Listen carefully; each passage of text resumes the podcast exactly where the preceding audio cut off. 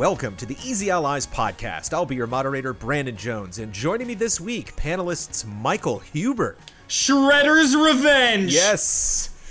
Yes. just, just a moment. Just give me five, ten minutes and then we'll dive in. Let's go. Michael Damiani. Eh, a fella chucka, eh? And my simply dude. snappy co moderator, Daniel Bloodworth. Snap.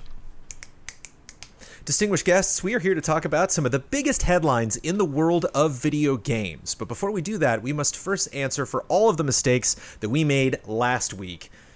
Daniel Bloodworth, begin corrections music, please. Maybe Damiani can give me the official answer on this. Twitch kind of has a rule against idle streams. You can't just put some nothing in, in happening for like hours and hours and hours. Is there any hmm. any penalty for idle streams? Our chat or our comments were a bit confused. Generally seen some companies pull that Some as people- like marketing Yeah. stunts, Some people are not not fans of that stuff, but maybe not for days on end, like they were talking because we were talking about uh, Snoop Dogg left left his stream for just a little bit. Uh, I mentioned that 500,000 people were watching that. 500,000 people have watched the archive. That was the total views over the weekend. They were not there were not that many people watching live at the time. At the beginning of Ghost of Tsushima, you can you can knock Khan down to like a sliver of health, but you can't take him out. Uh, there are there are several videos on the YouTubes there where you can go see people do that. It is grass type, it's not leaf type, but that is a classic Jones Pokemon error. Uh, I'll stick to it. I'll do that a couple more times. Thank you. Um, and we got a lot of I, I- man, no research done here. I'm just going to read these verbatim. We have a lot of Pokemon clarifications and corrections. Oh, corrections. no. Oh, Mr. here we Mag says, Brilliant Diamond Shining Pearl will not be the first time that content from the third version will be in remakes. Heart Gold Soul Silver did add in some content from Crystal, such as the Battle Tower, updated to the Battle Frontier, and Suicune hmm. Side Quest. Omega Ruby Alpha Sapphire, Sapphire did not add any of the new characters or major plot elements of Emerald, but it Emerald, but it did have the Delta episode, which heavily involved the Emerald Box legend Rayquaza. Hmm, hmm. Matthew Coe adds that the uh, the Pokemon spin-off games, with some exceptions like Mystery Dungeon, uh, generally don't have two versions, so it wasn't that strange that there aren't two Legends games. I was curious whether it was, it was just Arceus there weren't two. Um, and this one's for you, Blood. Take it or leave it. Zachary Abramo says, "Fun fact: the title Void TRLM." And so on and so forth, Void Terrarium Plus, that sounds like gibberish, is actually coding syntax. Possibly C, possibly not. Void is a function return type that doesn't return anything. TRLM apostrophes quotations is the function name, brackets as a function call operator, and as a semicolon as end line statement. Plus plus VER is a trick to add to one to a variable usually in quote for loops. In this case, it's increasing the version of the game by one with another line dash two slashes. The double backslashes is for commenting on your code with tips for other people, how certain functions work, and basic pro- program formatting. Void Terrarium Plus after the backslashes is the code that is commented out, so you can leave notes without causing errors in your program. Are we all caught up to date? And corrections Wow. music, please. Yeah. uh, now again, in your own words, Wah, wah, wah, wah. None of that. Yeah, half of those corrections were not at all in my own words. Uh, and neither is this. Let's start this on the right note with some good news, something in video games that we could be proud of or chuckle over. A silver lining for this last week. Crusader Kings 3 has another free update coming soon, which means more patch notes. Here are the highlights. Hell yeah. It's now possible to recruit children from prison. Okay. Reduced chance of characters randomly contracting lover's pox or the great pox. Imprisoning or executing characters of no particular status, i.e., lowborns, now yields much less tyranny. The Pope will no longer grant himself Rome every year. Fixed the loss of your pet spoon, removing your pet stone instead. Uh, characters under 18 will now hold council props. It's now easier to imprison your own children if they're unfortunate enough to be in your court. Removed the secret tunnel between Churchin and Gomoko, allowing armies to pass through the Kunlun Mountains. Ah, yes, they can now- fix that exploit. Damn. Brutal. Brutal. I saw that trending for weeks. You can now send your kid off to university properly and easier. The AI can now occasionally attempt to escape prison. Fathers of secret bastards can now realize that they are the father even when the mother is married. oh, I love these are the Love how specific it is. Just, yeah. You see like the Crusader Kings version of Jerry Springer, it's like, and you are not the father. Uh, That's a characters, show idea. yeah, characters can now rip their shirts off without exposing their crotch. Wait, all right. And finally, end the Crocopolis. Uh, the Crocop, the Croc Apocalypse. Yes, down with the Crocopolis. Uh, also, they're adding a winter weather system, a poetry system, and a robust dueling system for free in that update. Uh, also, just for me personally, shout out to Humble Bundle. They raised over $30 million for charity in 2020.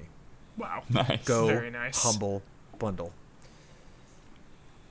Michael Huber, what, what, what, what should we start off with this week? We got a lot of headlines. What do we want A double dose of epicness. Two game announcements, Brandon Jones, that I just want to dive right into. Okay. man. Well, I'm gonna give the I'm, Two. I'm gonna give the time code to Teenage Mutant Ninja Turtles Okay. Shredder's Yep. Revenge, but let's start there. okay. yeah. Um, yeah, this is just jolly vibes all around. I don't know Yes. anybody that could feel any sort of way that not positively about what is the spiritual successor to two of the best beat 'em ups ever created for any console, Yep. arcade or console or otherwise. Uh, Teenage Mutant Ninja Turtles Shredder's Revenge. That is uh, just Shredder's Revenge by itself. It's just so hype. Shredder's Revenge. Published by Dotemu and developed by Tribute. Dotemu. Dotemu, sorry, Dotemu, and uh, developed by Tribute Games. Uh, This is four-player co-op Turtles. Looks like a sequel to the classics. Uh, PC we know, and no consoles listed yet, so we don't know if this is going to be like a upscale PS4, Xbox One thing, or if this can be coming to new consoles as well. If we're getting this on Switch, seems like we should. Yeah. Um, but uh, two of the founders of Tribute Games, Jonathan Lavigne and Justin Cyr, previously worked on Scott Pilgrim vs. the World, the game, and Nice. TMNT, which was a 2007 brawler on the Game Boy Advance that apparently doesn't get as much love as it should, uh, that was published by Ubisoft. 2007 Game Boy Advance period is kind of Yeah. nuts. That's Yeah. pretty late. That's really late. Yeah. Uh, Tribute was also behind Panzer Paladin, which was recent, uh, and Flint Oh, Hook, yeah. Wizorb, and Mercenary Kings, if you're Mercenary familiar Kings. with Yeah, I like that game. Nice. Yep. Yep. So and just- Flint yeah. Hook. It's cool. Just good Dude. vibes all around. I mean, is there anything, Huber, to say more than that than just like, well, they they know who they're making this for, and I think Yeah. the people they're making this for are going to like it a lot.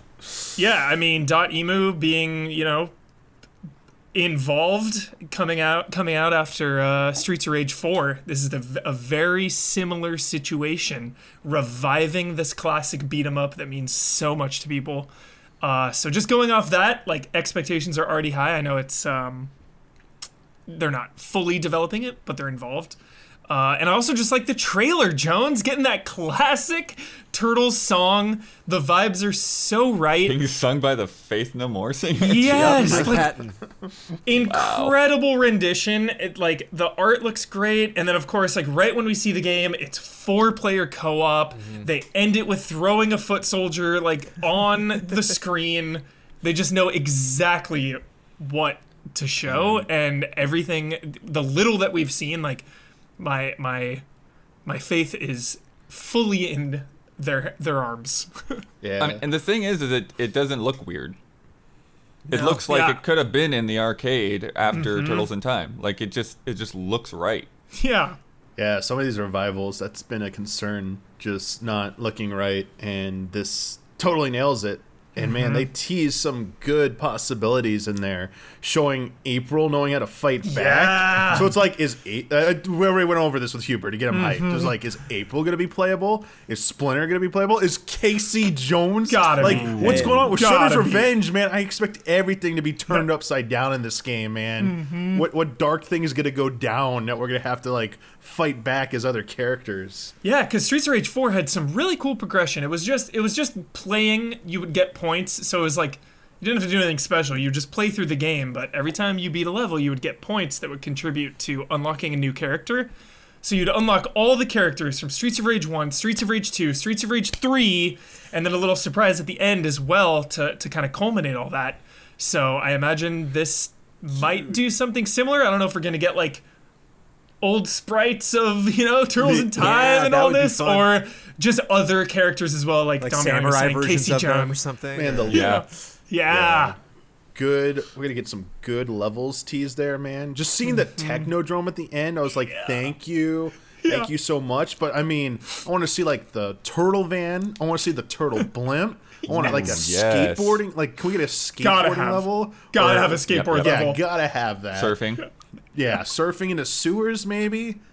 Maybe Oh, hold man. back on the water levels. We don't need need to do that. Yeah, don't yeah, don't need that. Maybe. don't need to swim. Don't need to to defuse the dam.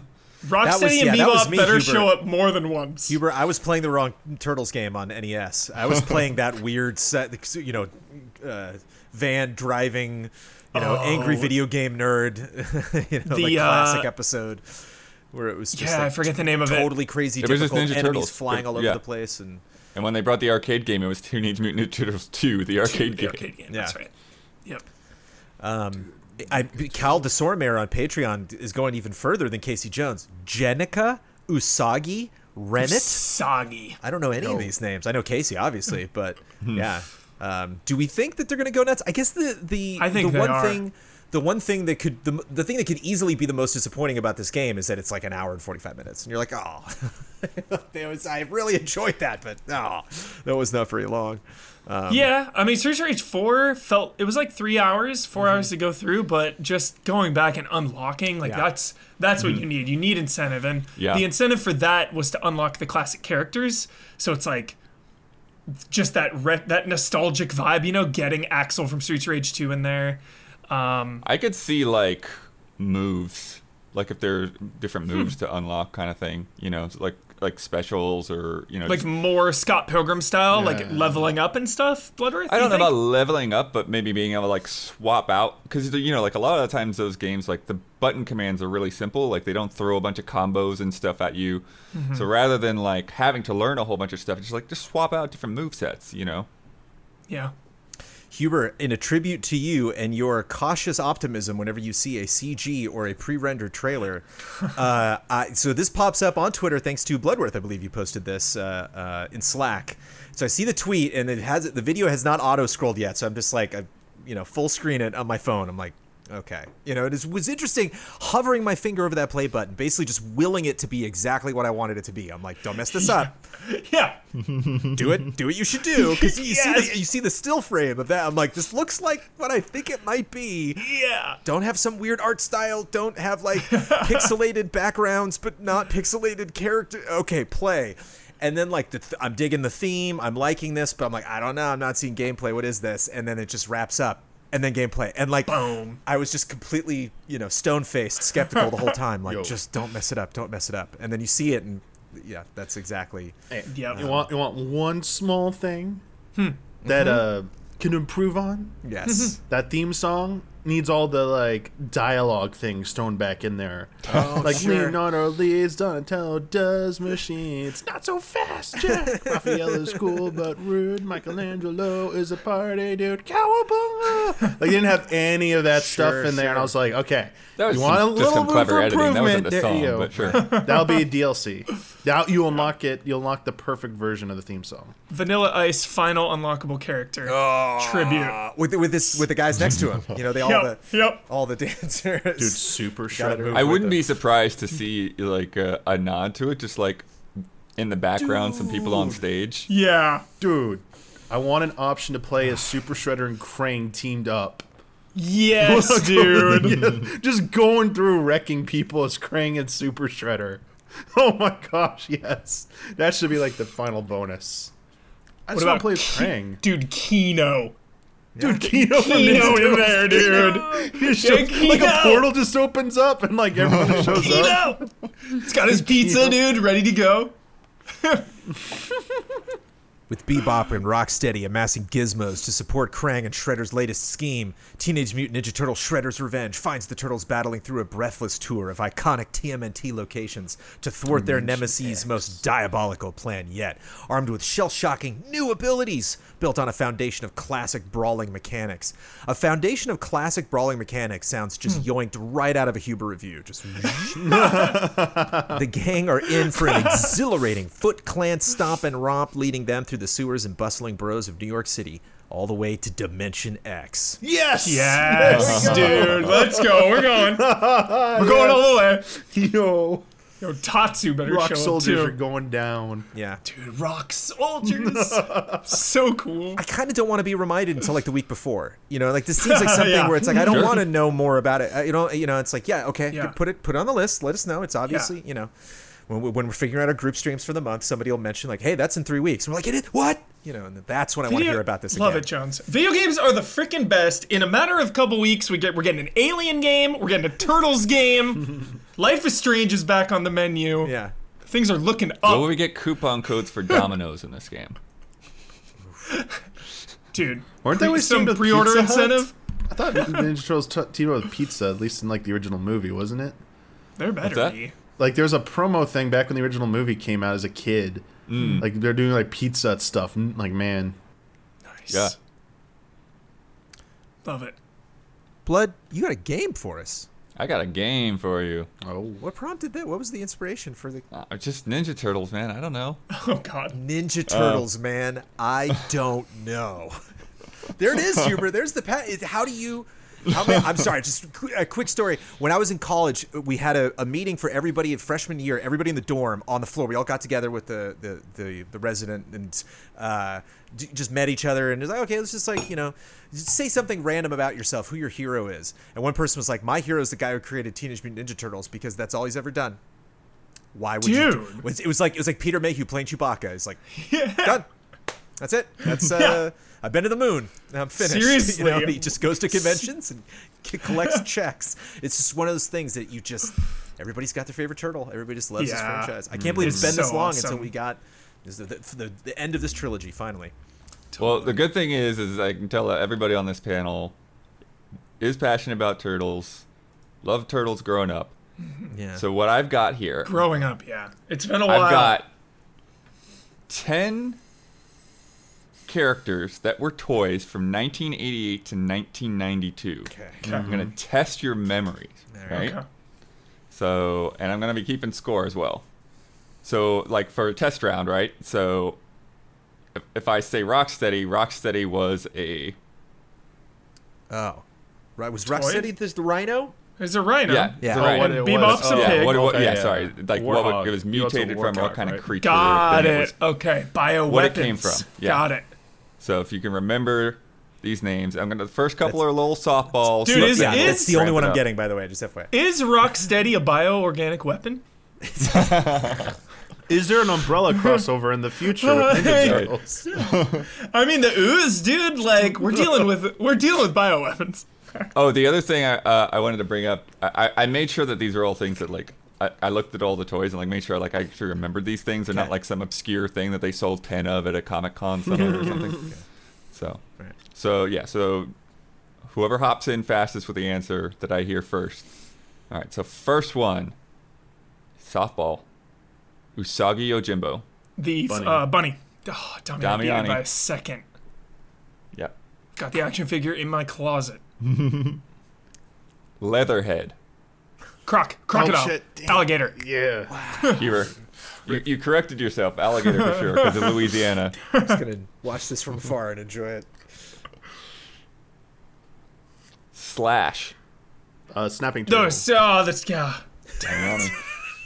Damn it. Slash is sick. Wingnut and Screw Loose. Bad and Yeah, I don't know this. don't remember the other squirrel. One. Bad and uh, A hedgehog. A lombax. oh, Lombax. Yep. Oh, I don't know this one. oh no. I think I'll give it to Damiani because he at least was on the right track. It's Yeah. a bat and a mosquito. Mosquito. Oh, oh, mosquitoes. Oh, my Gosh. Oh, what? Scumbug. What the heck? Sc- this is, these are deep cuts. Scumbug. Not like a Like a lizard beetle? or a or a snail or a slug or a worm. Not even close. Scumbug was a roach. Oh, Roach, dude, I gotta look up a picture of Who's the, sci- who's the scientist like Baxter Stockman Baxter or something? Stockman. Baxter Stockman, Stockman was a fly, yeah. He was Yeah. a fly. Yeah, yeah, okay. He was in the trailer too. Mm. Huber, you ready? I don't want you to be distracted. Scumbug, dude, I think I have this one. no, I, goodbye, Huber. Scumbug. Ordering it now off eBay. Dude, Scumbug, Scumbug is just like Put William the phone Birkin down. No phones during the vibes. trivia game. William Birkin, dude. Hands up. Okay. Okay. Dirtbag. Tommyani, man, help me out here. I don't know. Uh, uh, yeah, I'll just say like a like a raccoon maybe or like a possum. Dirt bag. Uh, A pig. I don't know, a slug? It's a mole. Oh, classic. classic. Things something worms. And, yeah, that make, I could, a I could see imagine like a pointed nose. Yeah. But Yeah. uh, uh, okay. yeah. Walkabout. Uh, ostrich. Hell. Peacock. I don't know. I don't know. Kangaroo. Of Oh, course. kangaroo. Gosh. Dude. They're dangerous, man. Don't know these. They're dangerous. yeah. They, they got their own martial arts style. Hothead. Uh, Oh my god, I know this one. that is Oh my god. uh, No, I thought I knew it. I don't know it. not a lizard. Yeah, like a salamander maybe. Hothead. I might give it to Jones. Hothead, Salamander? it's, it's a dragon, Dragon. but Uh, Dragon. okay. yeah. Komodo. Jones I Well, I mean, you know, dragons dragon. aren't real, so I was what, thinking Komodo kind of dragon. Yeah. That's that's the word I was trying to is figure are we out. Yeah. talking about? Sorry. I didn't know dragon. I was trying to think of really, Komodo. really pushing the bounds of reality there, to be tbh. Mona Lisa. What? Oh, obviously a person. No, I'm Yeah. You got me. Um, a chameleon. Great That's guess. close enough. That's close Okay. enough. It's a lizard. Oh, okay. a Love lizard. that. Love that. Mona Lisa. Nice, nice. All right. And Muckman. it's just, just mud, just a pile of mud. Uh, Muckman. Slime. Ooze. It's literally just the Yeah, ooze. the animal class ooze. Uh, man, muck uh, rolls around in the muck. Um, Brandon, was that a guess or is that a, What do you guess? It's literally Mud. just a like, pile is of that like a legit answer? Or? Slime or mud. Yeah. It's kind of close. I don't think I'd Clayface give you the point, but it's Okay. it. He's literally trash. Oh, okay. Trash. Literally trash. Garboger. Trash. All right. Oscar the Grouch. Okay. Yeah. I, Yeah. Never think about But, yeah, Pokemon think too much, but uh, Damiani, immediately- Damiani did the best on those. Nice, Damiani. How many of these? Uh, how many of these are going to show up in the game? I wonder. All of them You got to Yeah. reference these in real I'd be amazed if Yeah. most of these are in the game. and more. Dude, we're gonna get like a Casey Jones brother cameo.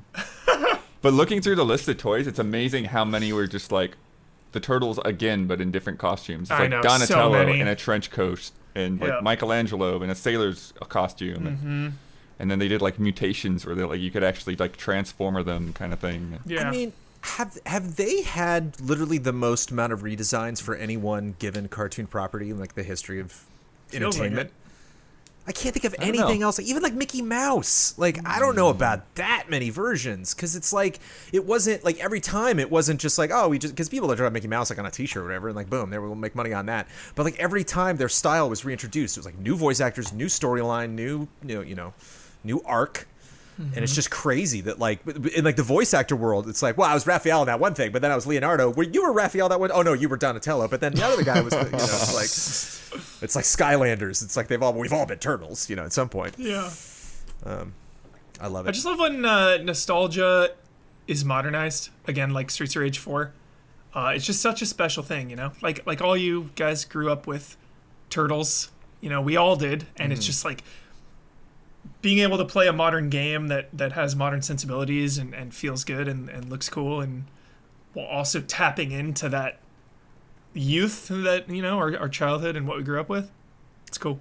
when that title slapped onto the screen Yeah, in yeah, the theaters yeah. when I saw that live action thing, I remember that was like the earliest I can go back to like a legit Beatles moment. You know, to like Damiani. It was like the kid in the second episode of Avatar where he's like, like foams at the mouth. Like we didn't know what to do with ourselves. Like we didn't even know. Like, you're not even sure why you're excited. You're like, I just, ah, you know. Like that that moment and freaking seeing Home Alone for the first time. Like it's like like being a kid when Home Home Alone. Alone came out was like the best thing ever. Yeah. I made my parents disappear. Uh, thank you for that, Blood. That's good. I was awful at that, but I had a wonderful time. same. Same.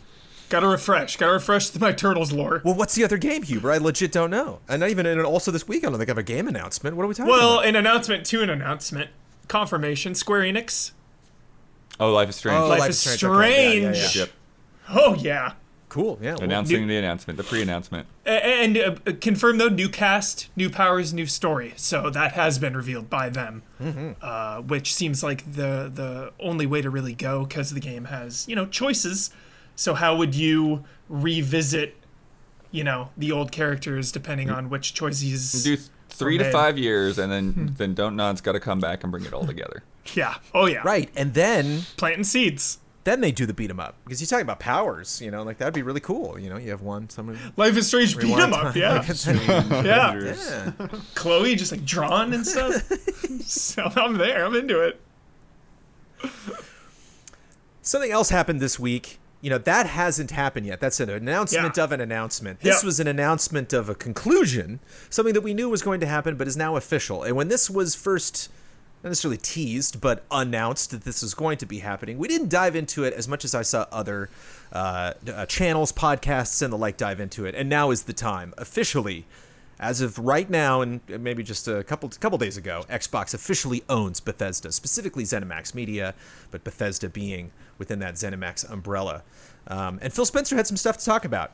His initial comment, one of them was, with the addition of the Bethesda creative teams, gamers should know that Xbox consoles, PC, and Game Pass will be the best place to experience new Bethesda games, including some new titles in the future that will be exclusive to Xbox and PC players. Some new titles.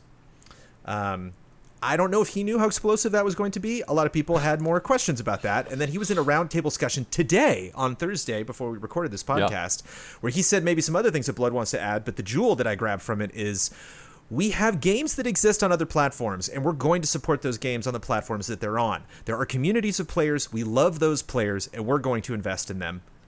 I believe him. Yes, there's going to be exclusives, but I think I don't know. Maybe it's just Phil. Maybe it's just kind of like his general attitude.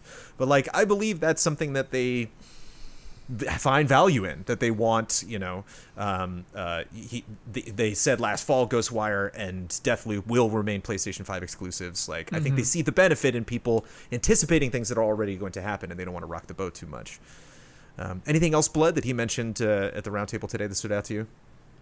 Um, well, what was interesting with the roundtable is, you know, they and they kind of said this up front that this wasn't about news. This is just kind of about like getting everybody in the room together and, and talking through like what's happening in this merger. Um, and yeah, it's you know the definitely you know the exclusive thing. Like as soon as that hit, like everyone was kind of you know reacting to it, and, and it's funny because it's like I'm surprised that you're surprised kind of moment. It's like of, of course these games are going to be exclusive. That's why they they bought such a gigantic company. Um, but uh, yeah, and then there's you know those things that are just going to make sense to keep where they are. You know, like Elder Scrolls Online and Fallout 76, and you know, and games that they've already made those commitments to. Um, but I, I, I think I ended up, you know, getting my breakfast and watching through this thing. Um, Cozy. And, and and yeah, it wasn't like a big deal or anything, except it just it made me feel a lot better about the whole situation in a way because I I was just sort of feeling, you know, with all these acquisitions and stuff, it does still to some level um, bum me out that we're like the industry is just sort of getting smaller. Like you know, the companies are getting bigger and there's fewer big, you know, big brands out there doing their own thing. Um, but what was sort of encouraging is just to see, um, number one, Microsoft's approach to like we have as much to learn from them, you know, as they could learn from us, and just being excited to work with like id and getting, you know, like you know, how do we make our guns feel like a Doom gun, and you know, how do we get that tech into our games, into our other games and stuff like that. Yeah, but- that collaboration. I, I that's Yeah, a great, that- great point. Collaboration. so interesting to hear because people were saying Mm-hmm. that maybe like it, yeah, its tech will be Microsoft might be leaning more on that, you know, potentially, you know, for for their future projects. Hell, you know, even some of it might even end up in you know uh, Halo. in Halo, you Yeah. know, help out there. Yeah, Seriously, just consultant. You know. Yeah, just yeah, like what yeah, like when Microsoft comes to help open world Nintendo games, you know, Mm-hmm, yeah. it's like the FPS savior. Yeah. Like, hey, you need some massaging on this? Like Yeah. Bioware, you need some help? Hey, you know, Totally. we'll come help you too. You want some help? Yeah. Um, but what I think is really interesting, EAs, by the way. Sorry, my bad. um, Correction. what I think is really interesting though is maybe the biggest thing that they could learn from Bethesda is how to integrate these teams into their teams because a lot of what they went over was Bethesda's history over the last uh, 12 years of acquiring all these other studios, right? Because like before, it was just Bethesda uh, game studios, but they got id and they got Tango GameWorks and they got the Arcane Studios, Oh yeah, I forgot about you know, and Don't they- forget about Tango, I dude. Oh, jeez, Damiani, don't say it out loud. Well, yeah, didn't Phil Spencer also? Yeah, sorry, that- he, he just said something about like you know they're going to be very important for like you know our foothold in Japan or something. Well, so, like, you're that's- not like completely abandoning it. Honestly, anytime Bethesda, anytime this is all brought up, the only thing I'm ever thinking about is Tango GameWorks. and if this gets the Evil Within three closer to a reality, then I'm all for it. Fever. Right. Because Count on it. because like going into Ghostwire Ghost Ghostwire Tokyo, it feels like really high stakes for Tango. Like just the whole vibe of that franchise of that studio is like they're hanging on. Like that's just my my perception. That could be completely false. But just like Evil Within to me always should have been bigger than it is. Uh, so I just feel like there's high stakes going with Ghostwire, but do you think Ghostwire could be a runaway hit, Huber? Or do you think it'll just be I like, think so. "Nah, but-" Oh yeah, I, I think, it's it could go either way. I think it could go either way, Jones. Yeah. Um, but I I just wonder, yeah, what this means for them, because it, it felt like they were kind of separate from Bethesda in a way. It was like Bethesda and it and everyone, and then Tango GameWorks. No, they totally are, are, Yeah. are part Just- of the team. no, now- Mikami's now rocking a little beard. Post post Microsoft acquisition, absolutely. Yeah. Um, Consider it confirmed, Huber. But but no, it's interesting though, Huber, just the amount that they were talking about collaboration already within Yeah. Bethesda among Love the it. different groups. Because like, did you know that Tango GameWorks like created a character for Doom? Like, What? I so cool. No what? about. Had Yeah. no idea. yeah, That's and, the sickest and, thing I've ever heard in my life. And they were talking about like when Machine Games, you know, started working on Machine Wolfenstein, Games. like they they went and they like stayed at the id offices for like three weeks. Mm-hmm. You know, and um, Nice. arcane you know and, and they're just talking about like all of these different things of like how their teams like other studios are working on other people's games and that's the kind of yeah. collaborative effort that i think that they're probably going to start bleeding more into across microsoft as well and This they talk, is they both talked about how Yeah. both companies they have what um, I think uh, Bethesda called it their midwinter meeting, and then Microsoft called it their best meeting. Wow. Where basically they just like get all the studio heads together at a you know a, a, once a year or a couple of times a year and show what everybody's working on, and then they just start talking and learning from each other and stuff like that. Hmm. Nice. Uh, yeah, that's Yeah. got to be some a spark to creativity for sure. Just exciting. Yeah. You know, I bet it's so exciting. And just all those studios you mentioned, Arcane, Whoops. Machine Games, id, Bethesda, Tango. This is so big when you when you just say them all in a row like that. Those are some of the biggest developers and, and some of the biggest franchises, some of the most critically acclaimed. I'll, I'll be super stoked. Sorry, correction from earlier. So I meant uh, I want to see id working with the initiative on per- on Perfect Dark. Like Oh, that sure. would be like man because Perfect Dark was hmm. like landmark for like FPS on consoles before mm-hmm. Halo came out. It was like GoldenEye got a lot, but in Perfect Dark and then like that misstep was zero. It, like I know everyone's hyped about the new Perfect Dark, and I hmm. trust the initiative, but man, like even having like id just lending some like tech and just like some consulting work would. I just want it to be like perfect that game. Like I want it to be like Get Arcane in there to design would some think more. skills. I would think more arcane, yeah, because it's typically like really fast. You know, Guns, just lots, lots Well, of that's what- of well, juggling that's what I and wanna movement. see and with like, Perfect Perfect Dark's Dark. very Ah, it's Well, I just mean, so, that's it's such kinda a what I- deliberate game. You know, it's very much like I don't know. I kind of want through some like vents, speed to Deus perfect Ex dark. kind of. Uh, I don't know. With all the cool guns and stuff in that game and like the spy stuff, I think you need to be like fast and stuff. Like Both. I, I don't know. I, I, I, yeah, and like Arcane also has that too. So, man, the, the- yeah, you're good with the possibilities here. This actually is pretty exciting, and you know, Yeah. I'm just glad that you know they said like Xbox and PC. As long as they keep saying the and PC part, Yeah. I'm very, very I happy can about uh, that. I can see I can see that side of the backlash. Unfortunately, you know, console wars still stupidly exist. You know, But here's the other. you know, because some people, other- you know, not everyone can afford every system or get a PC or or an Xbox Right. or anything. But you know, to to like willfully say I'm not getting an Xbox out of spite and because I'm loyal to this brand is silly. But I do understand, you know, if you can only choose one, you know, this further Right. splinters the the game library of, of you know if you if you choose one versus the other. So Huber, you not in the mood to do my uh, next gen console war Bethesda Xbox Gauntlet right now? I'm always down. Gauntlet. I'm always down. Because we didn't do this before. We could have talked about this because you know we heard about this acquisition and we did discuss this. But um, I'm looking at ten franchises here, and of these ten franchises, the three of you need to pick at least three franchises that are stone cold exclusive to Xbox PC and nothing else ever. Okay. And uh, these are locked in in terms of what the next big game is going to be. So when I say Right. Doom, got one. that means But I do- whatever is f- after you know you know. I do Doom want to point out one nuance of something. The, oh, the way he worded that exclusive Please thing. do. oh yeah. Um, platforms that Game Pass will be on. And he said Switch. he's like Come he to said- Switch. Switch. That's what I mean. Game like, that's the- like if we could get Game Pass onto Right. something else, like I, I, I highly doubt they could ever successfully get Game Pass to play over a PlayStation or anything. So- It would be so confusing. yeah, it's such a funny way of putting that. Not this generation, at least. Hmm. It's like what Xbox console version am I playing on what PlayStation system am I playing? God, you know? my brain Am I playing a Series X game on my PS4? Like, whoa. um, so yeah, so you got to decide. So we are we are the executives. We're at this greatest meeting that Xbox has ever had, which I'm sure the words Game Pass were said like 80 billion times. They actually said in their statements, they're like Bethesda understands Game Pass. They're in. They ex- they're excited about these these concepts. Uh, so some of these might not have sequels that are planned. Some of these might not be franchises that you think are going to you know get a sequel like Evil Within. But we're, we're imagining that they could. We are the ones that get to make that happen. If you think that Evil Within is going to actually bring in people and sell Xboxes, I do. I do. I that gotta is hear my number one. viewer- Uh, so you're- honestly, you're locking in Evil honestly, Within, that's hear me them? out.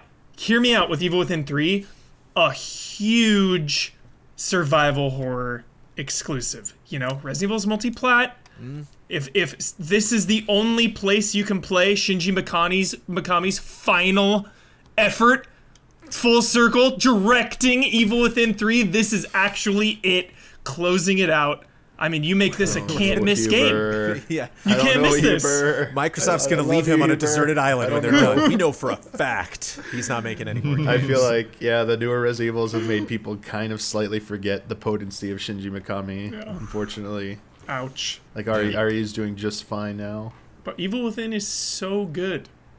Not, I yeah, feel I'm not questioning the, and, good, like, the goodness of it. I'm just saying I like saw- the, the buying power. I saw the first one's coming to Game Pass. Like you start hyping these up, you make it important. You you Mm-hmm. show people the way. You shine a spotlight on it.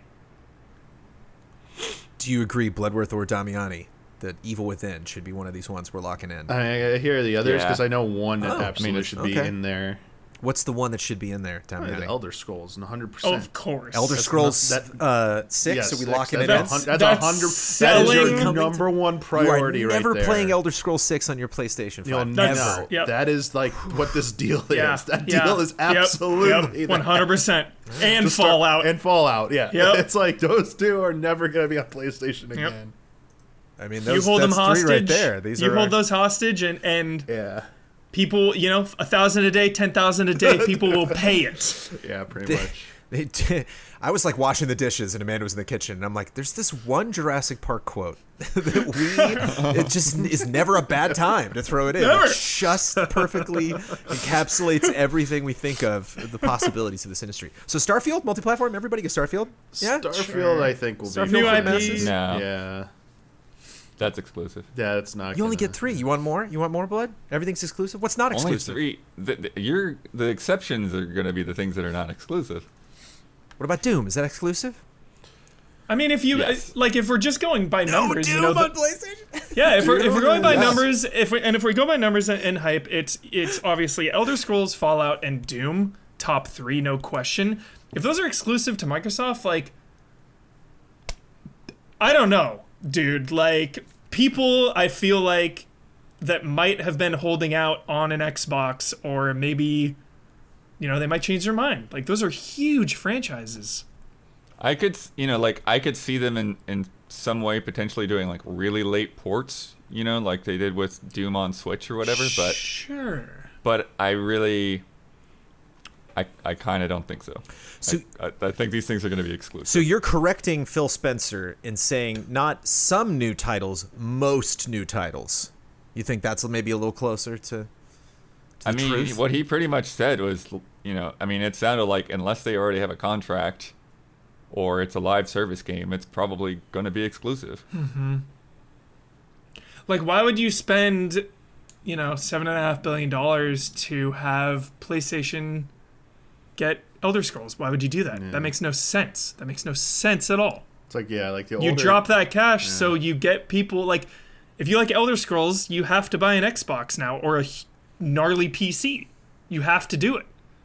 Just like like gamers will do that. I will I will follow certain franchises anywhere. You put Evil Within on anything, I'm buying it. You put Doom on anything, I'm buying it. Like these franchises are, are tried and tested. They've been around forever. They're some of the biggest in the industry, and you lock them up. Price of doing business. Skyrim was on everything. There's every Yep. console that ever existed got Skyrim, and they are they're I'm not, looking at saying, that. I'm not they're saying looking- I like it or they're don't like looking it. I'm that just saying bottom it- line. and They're like, it's- eh, we don't want that money. We don't Well, want I mean, as, I think as long as we yeah. would rather we would rather ha- It's a make different person making the money we now. would rather sell Yeah. more Xboxes than make more money. I, I I feel yeah, like something like that. I feel like they know that a if people don't have an Xbox, they have a PC, and people have a PC. Might mo- some people have a place. Most people, sorry, some people have a PlayStation. Also have P- access to Yeah. PC gaming. So Yep. we're we're still gonna. Keep, I think in their minds, they're still capturing a large percentage of that Yep. market. Totally PC. By even by like axing out PlayStation because they're forcing people, even if they won't mu- mitigate or migrate over to Xbox with a brand new purchase Mm-hmm. by already having a PC, we, we got their money for that at least. We got their Right. software or their their Game Pass. we also don't know the full extent of you know the plans for xCloud, and as you know as that Mm. develops, you know, again anything that Game Pass is on. So Yeah. if you know if you have a weak PC but you have a decent internet connection, then Yeah, you could sure. get Game Pass and play this thing. Because we're, 'cause we're talking about games that are you know years away. yeah, So years away. Uh, Blood, you just bought all these crazy franchises. You make a new Dishonored? Do you make you, Oh, you tell yeah. Arcane like yeah, Deathloop's fun, but like yeah, that's everyone's got this kind of multi-platform or dare I say a Sony attachment to this franchise. I mean, the thing is, is I We're gonna- don't that need was fun, but- Arcane to make more Dishonored. I just need them to keep making those games like they make. Sure. So Can I? Can I? Yeah, like silver lining here, just bringing up these franchises, guys. Like to me, this is a good thing. I mm-hmm. feel like because now you're getting the full backing, the full weight, the full flex of Microsoft money. You know, so I feel like these franchises can live on now. Like Dishonored, I don't want to see Dishonored go away. I don't want to see the Evil Within go away. Like I want to. I don't want to see Wolfenstein go. I want to see these franchises continue on. And uh, if it takes exclusivity to do that, I think that is a fair price. I could definitely see Wolfenstein going on. That seems like a mainstay for sure. Definitely, I don't think definitely. we, Yeah. have seen the Yeah. last of Well, it I at all. mean- Definitely, definitely. they even said like 100%. they they love the the variety and the breadth of all of these different studios and the different things that they make. So Mm-hmm. like that to them for Game Pass, like that's a selling point. Enough to make another Rage? Do they love it that much? Enough to make Rage enough to make a think- sequel to That Prey, or, or, or make yet another new Prey. I I just want a new game called Prey, Prey- every Prey ten years. cool. Just a, Yeah. just just try it again. You know, just have it be. Yeah. It's like Black Mirror, just its own weird thing more every time. I think Prey and Rage are kind of in the exact same boat, Jones, where it's like we don't need any more, Hmm. but do we give it one more shot? And if so, which one? Do we do we make one more Rage or do we make one more Prey? What do we do? What say you, Jones? Uh, I would make another Rage. Go Uh, again. Yeah, just because I think I think just The Rage was outsourced, right? Avalanche did that. right. Avalanche. I, I would. Um, uh, I just think it has more of just a broader appeal than a Prey. I didn't play Prey. I don't know what the hell is wrong with me. I did, I did never never got around It's cool. the the OG or the the new one. Well, it'll be on Game Um, Pass soon. it's cool. Then you know there's that other thing Michael Huber that Machine Games is doing, where they kill Nazis. The fedora on. What do you? Is this exclusive? oh yeah. Oh my God! Yeah. Is this- oh is this my exclusive to God! Xbox. Video Am I- games are Huber, the am I- freaking Huber, best. Am I ex- Hubert? Can you only play me on Xbox? Seven and a half billion says yes, Jones. No. That's that's already on a contract. Yeah, probably some movie Get a new licensing. graphics yeah. card. Dun, Yeah, dun, spread dun. that, spread that everywhere. What? Oh my God, Jones! What do you do? Do you go? Uh, do you go Origins, Indiana Origins? Do you go like old veteran Indiana Jones, but maybe like flashback missions to his early days? Where do we pick up with Indiana Jones in this game? Uh, not his first adventure. His first adventure after teaching. So like he's kind of settled down now. Okay. He's got. He's got. He's got tenure. Perfect answer. He's brought onto a school and he's like, okay. And then like Brody finds him and it's like, okay, you know, we have to do it. And he's like, Brody, I can't. I can't. Maybe later, but not right now. I got a job. I can't Marcus leave. You know. friendship, yeah. And so it's him, you know, like you're getting letters from the school, like, where are you? You're supposed to be back. We've had to fill in somebody for you, you know, like, um, just that. Like, Do you- even like on a, on a really delicate Spider-Man level of just this, like, how do I, how do, is this my life now? Am I just gonna do this forever, or should I stop Yeah. at some point? And this is kind of getting dangerous, you know. Do we know when information about that will be revealed? What do we know about that? Oh, Nothing, not right? this- Just this that year. it's I coming. don't think so. there's Just no that it exists. We're not, yeah, we're not getting more Yeah. development on that, Yeah. but yeah. Forgot yeah. So if about your blood, it's all Uh, exclusive. Yeah, it's a real simple same. answer. Same Damiani. Yeah, probably not even this year that we'd see the game. Yeah. No, no way. not based on that. Exciting trailer. though. That trailer Don't you love that? Yeah, that trailer was almost identical to that first Avengers trailer, and it was a long time before that thing came back. It, I love like the oven. Like we always say, let it cook, but it really is like Indiana Jones. Like we're putting this delicious thing in the oven that we're not gonna like come back to for years. Like it's there. It's cooking. Frosting it right now. You took it out Yeah. of the freezer and Yeah, just yeah. it ready to Yeah. You took it out of the fridge. We're like watering a plant. Like same thing. Like it's growing. It's coming. Seed has been seed has been planted. Yeah. um, yeah, it's just gonna be interesting to see because everything that I've played from Machine Games Huber has been so bonkers. It's just been so crazy over the top. NPCs, they go for it. NPCs and cutscenes just get right up into the camera, and, ah, you know, and just like either you know, They know how to kill Nazis. That's for ponging sure. so fast between you know jokey moments and really serious, I'm like weeping moments. Yeah. And it's like none of that really resonates indie for me. So it's just it's gonna be interesting to see you know if they're excited about that challenge Mm-hmm. or if they're gonna have some issues just in terms of pacing, third person versus first person. It's, you would it's- imagine it's Nazis, the perfect right? developer, but such a weird. Oh, of course, come on now. Yeah, like both Yeah. th- they have a history, and Indiana Jones has a history. Yeah. obviously. It's like oh, time to bring out my swastika.jpg. Here we go. Let me just I would that in there. love uh, Jones. I would love a Temple of Doom style arc in this game. Doesn't have to be the whole game. It doesn't have to be the entire theme of it. But just like give me some Sure, there will be some dark temple vibes. he will have like an office that you will the more you go through the game you'll collect stuff. Because you never had that in uncharted. Like you would have your list of like oh i found that little idol and stuff but like that was just in a menu. Like you couldn't go back to like a like drake's house and you'd see it up on the shelf. Like that'd be cool if you like keep going back Lego to his Indiana office. Jones. of That'd be course. so yes. cool. well lego's doing so many things you know way ahead of everybody else in the industry. But um and it'd be fun if even before you go collect those things, you can just like Easter eggs galore. You can just see like, Mm-hmm. you know, the Sankara stones and That'd be so cool. some fun stuff around there. Because that's Temple of Doom. You could do that easily. That was very early on. You can unlock his tuxedo. Yeah. We can talk about Indiana Jones for the rest of this Yeah. podcast, but we won't. Any Indiana Jones trivia for us, Blood, before I move on? Any? Uh, no? Yeah, you got some action All right, good, figures. good, yeah. What are they? I did. I did have some. And now, a word from our sponsors.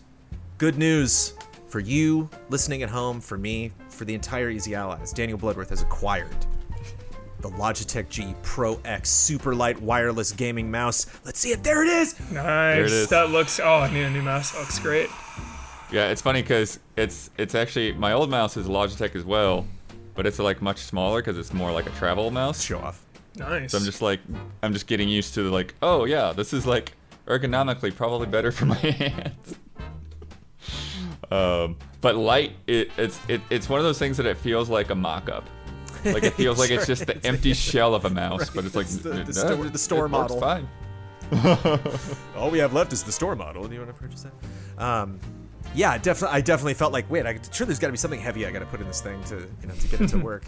But um, uh, very light mouse, and you already got it. Uh, how? What is it? 24 hours, 48 hours? How long have you been in operation with this mouse so far?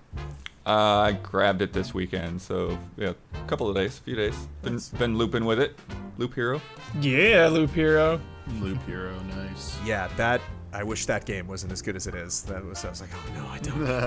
it's, so, it's so easy to have it in the small window in the corner while I'm like mhm. working on the podcast or anything. If you notice, my research is a little light on this episode. Loop Hero might be to blame for that. Curse of the Dead Gods too. Don't sleep on that. Loop Hero's getting all the buzz, but Curse of the Dead Gods also amazing. Just want to make sure people don't sleep on it. All right, all right. Uh, all of those things and more you can play with this mouse. The Logitech G Pro X Super Light Gaming Mouse is designed with the world's leading pros to engineer the world's best competitive gaming mouse. Full disclosure, Blood's doing lots of spreadsheets on this, okay? Blood's answering lots of emails. Yep. Blood's maybe an Amazon purchase here or there, but he will, you know, once we, once we get the really the, the strong performance, the strong leaderboard placement from Bloodworth, we will report back. With min- hyper minimal redesign, Pro X Super Light is our lightest and fastest Pro mouse ever, weighing in at under 63 grams, almost 25% lighter than standard Pro wireless mouse. Zero misses. Logitech G exclusive Hero 25K sensor provides unrivaled precision, speed, and consistency. Pro X Super Light delivers extreme accuracy and ultra fine control for complete confidence, especially during the intense split second moments of tournament play. Powered by Lightspeed, Pro X Super Light is our fastest and most reliable Pro mouse yet and is available in black and white. For a limited time, Logitech G is offering our listeners express shipping at logitechg.com. Use code EasyAlliesFreeShip37. That's all one word. EasyAlliesFreeShip37 for express shipping today. That's express shipping for all Logitech G products with promo code EasyAlliesFreeShip37. Hurry now since the promo code expires in three days. And if you are not getting this podcast early, you have a matter of hours. Go get that. Uh, and you can be as slick and cool as Daniel Bloodworth. And it's nice because it's wireless too, so you can just hold it up. You don't have to wait a minute. Hold on. Gotta unplug all this stuff. Again, logitechg.com. Easy Allies free ship 37. I've been abnormally excited to talk about this because this is, this is a property that's been sponsoring our podcast for a while. I've talked about conceptually what it would be like to use this product. And now I have, folks. You upgrade your apps every day, your wardrobe every season, and your phone every year. But when have you ever upgraded the way you poop? My butt is clean, folks. Clean! And let me actually tell you, I'm going to take this in a direction that you're not expecting. Um, and I'm sure you're expecting maybe lots of different potential ways this conversation could go. I want to shout out Tushy's, Hello Tushy specifically, their customer service because we have. I love the house that we just recently acquired, but it was owned by uh, people who had lots of European products. We got a European oven, we got a European uh, washing Oh. machine, uh, lots of interesting, fun things and adapters like to deal with, and uh, they had a toilet that was not like the perfect toilet for Hello Tushy. And so we contacted them. We're like, hey, these screws, you know, aren't necessarily working. This stuff doesn't work out. And it was not because uh, they recognized us from, of course, the wildly popular Easy Allies podcast. We were just Joe Q Consumer, and they said, hey, you need some extra screws? There you go, free of charge. Whoop, Sent it out. We got it from Tushy. We were able to finalize all that stuff. And uh, Amanda and myself have been washing our butts for the last week, and it is It's just wonderful. It's just there's so many things that you do in the bathroom where you just the bathroom should be a place of rejuvenation. It should be some place that you walk out of feeling better than you did when you walked in. And man, uh, it, really, it really does change things. It's nice. It's a bit shocking at first, I gotta admit. The future of toileting has arrived. Okay, it's technically been around for centuries, but hideously expensive, costing thousands. Now, the brand new Hello Tushy 3.0 modern bidet attachment is here to level the playing field. It is stylish, eco friendly, easy to install, that is true, and affordable. Hello Tushy 3.0 doesn't just cleanse your butt with a precise steam stream of fresh water, it cleanses itself before and after it's used with the Smart Spray automatic self cleaning nozzle. It attaches to your existing toilet, requires no electricity or additional plumbing, and cuts toilet paper use by 80%. So the Hello Tushy bidet pays for itself in a few months. Because with Hello Tushy, you don't wipe at all. You just poop, spray, dry, and go. Sanitation is simple. The Schmutz Shield offers easy cleaning, and the knobs are naturally antimicrobial. Plus, every Hello Tushy bidet attachment comes with a 60-day risk-free guarantee and a 12-month warranty. And as I have stressed, their customer service is excellent. Already got a tush on your pot? Upgrade to the new 3.0 model. If you're new to the revolution, join millions of happy Hello Tushy customers right now and have a clean butt with every flush. Thank you, Hello Tushy, for cleaning my butt, for giving me this uh, material, and for letting me make those faces happen every single time I get to talk about this product. Go to hellotushy.com slash easyallies to get 10% off plus free shipping. This is a special offer for our listeners. Go to hellotushy.com slash easyallies for 10% off. That's hellotushy.com slash easyallies. And if you are a patron of Easy Allies,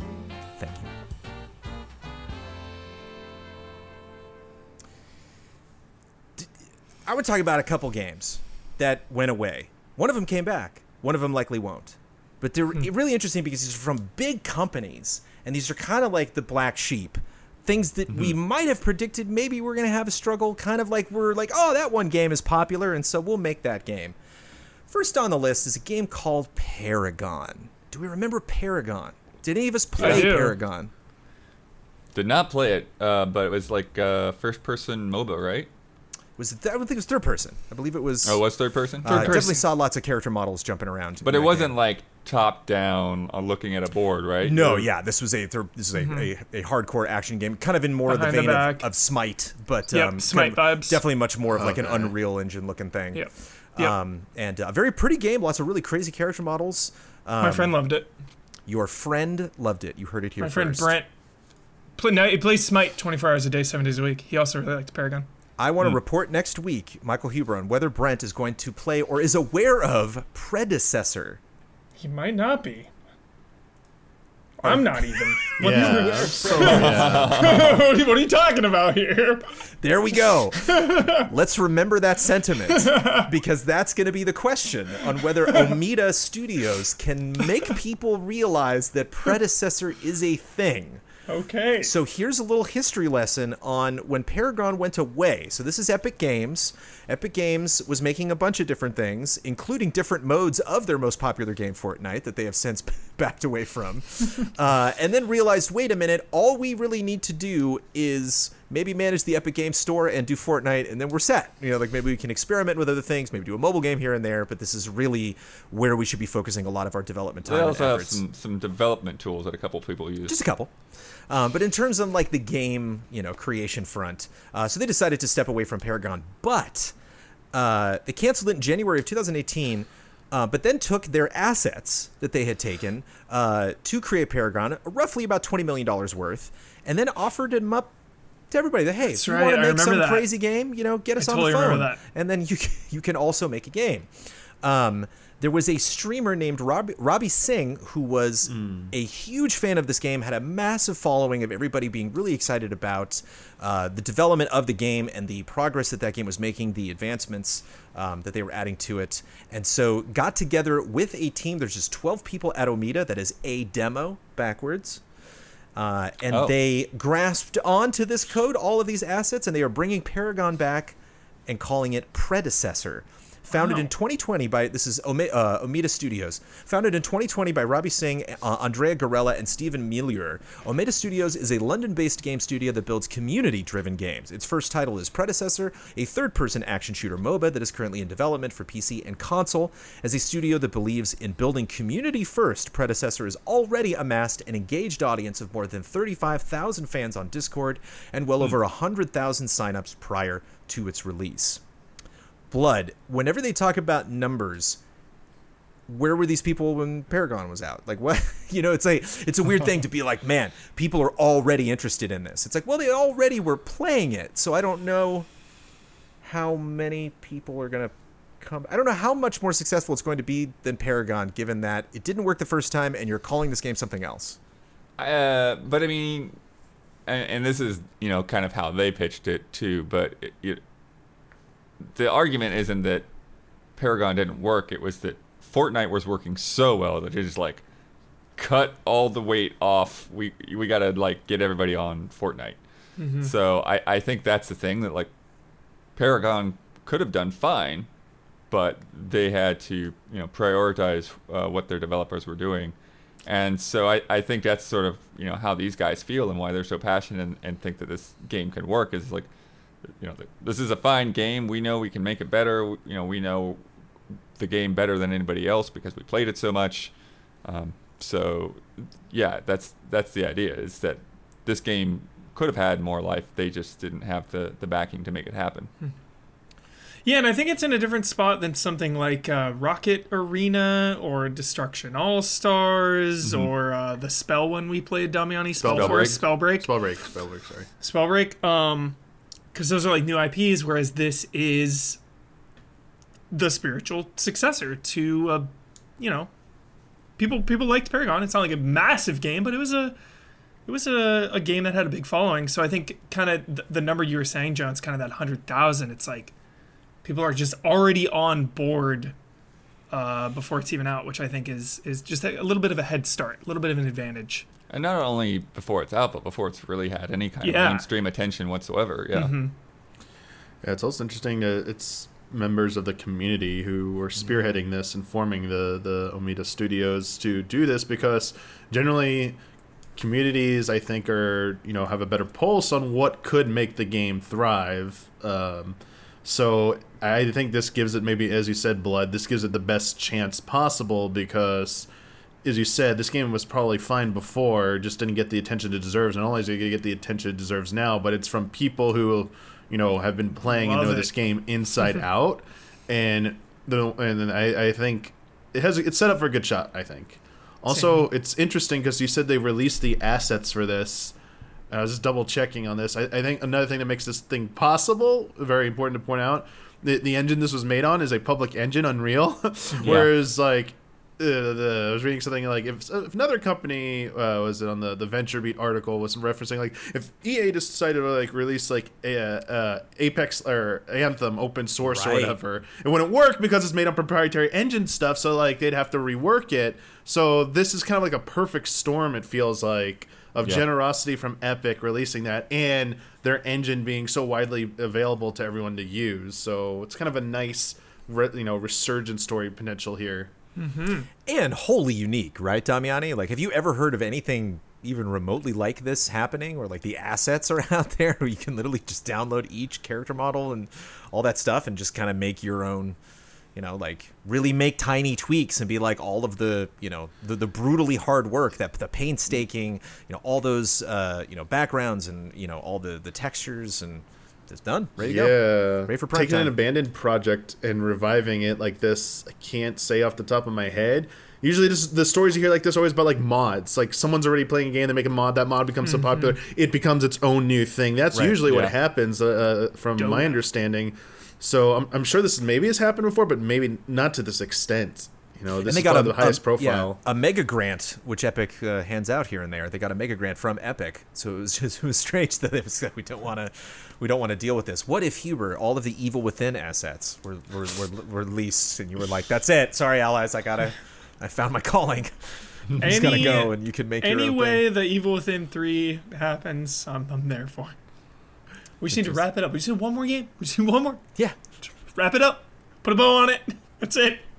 Hey, shout out to our uh, new Hitman Three levels that just came out this week, but uh, it kind Yeah. felt felt like that a little bit. You know, we got to we got to kind of definitely put our That dev is a on. game, Huber. Hitman, if they if they ever went under IO and they released the assets, that would be the torch would be carried for Hitman easily. Yeah.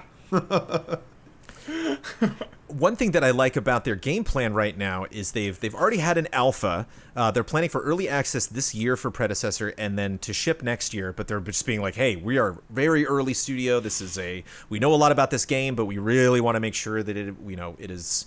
Uh, we are confident that it is working the way we want it to. Um, and they added a new hero, which is fun, but in its current state, there's just one map running, and they're just trying to make sure, you know making sure it works. It and so I like that they are starting yeah. small.